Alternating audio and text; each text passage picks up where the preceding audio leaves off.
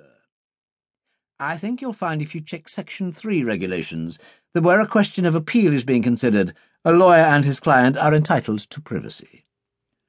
Suit yourself, Jackson said. The door closed behind him, and Riley said, What the hell's going on?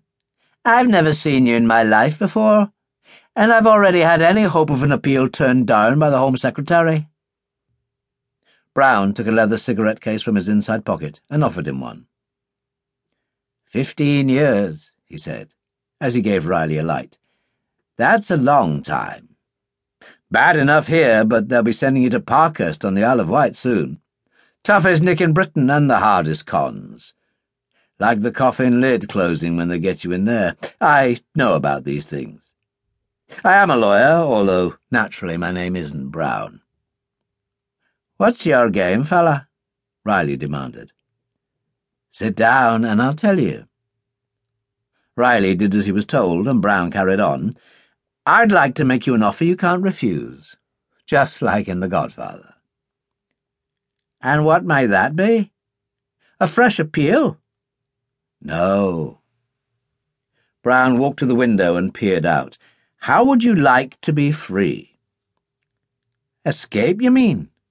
Riley said. No, I mean really free slate wiped clean. Riley was stunned, and his voice was hoarse as he said, I'd do anything for that.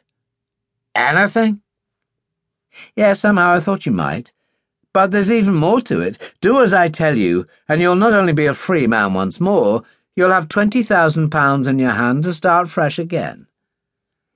My God, Riley whispered. And who'd I have to kill? Brown smiled. No one, I assure you. But let me ask you a question. Do you know Brigadier Charles Ferguson? Not personally, no, Riley said, but I know of him. He runs an intelligence unit specializing in anti-terrorism. They call it the Prime Minister's private army. It's got nothing to do with the SIS or MI5. I know one thing. It's given the IRA a bad time in the last few years. And Sean Dillon? Jesus, is that Bowser in this? Riley laughed. Sure, and I know Sean like my own self. We fought the bloody war together in Derry back in the seventies, and little more than boys. Led those Brit soldiers a right old dance through the sewers. But the word is Sean works for Ferguson these days. Tell me about him.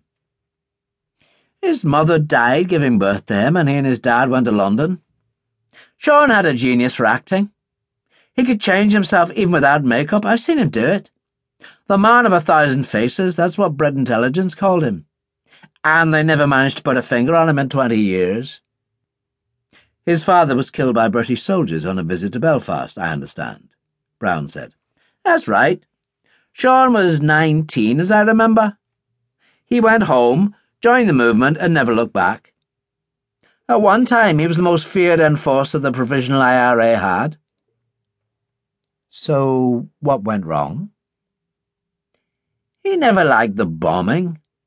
Though they say he was behind that mortar attack on 10 Downing Street during the Gulf War. After that, he cleared off to Europe and offered himself as a sort of gun for hire to anybody he'd pay. One minute he'd be working for the PLO, the next blowing up Palestinian gunboats in Beirut. He was even handed with Sean. And where did Ferguson come in? I've heard the story, but I'd like it confirmed. Well, among his other talents, our Sean can fly just about anything that can fly. He was running medicine for children into Bosnia and got shot down.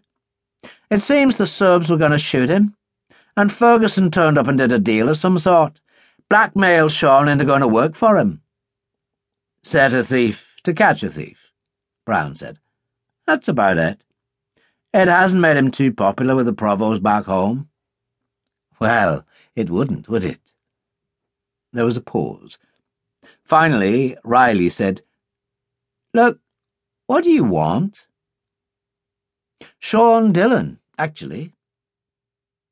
Brown smiled and offered him another cigarette. Or, to put it another way,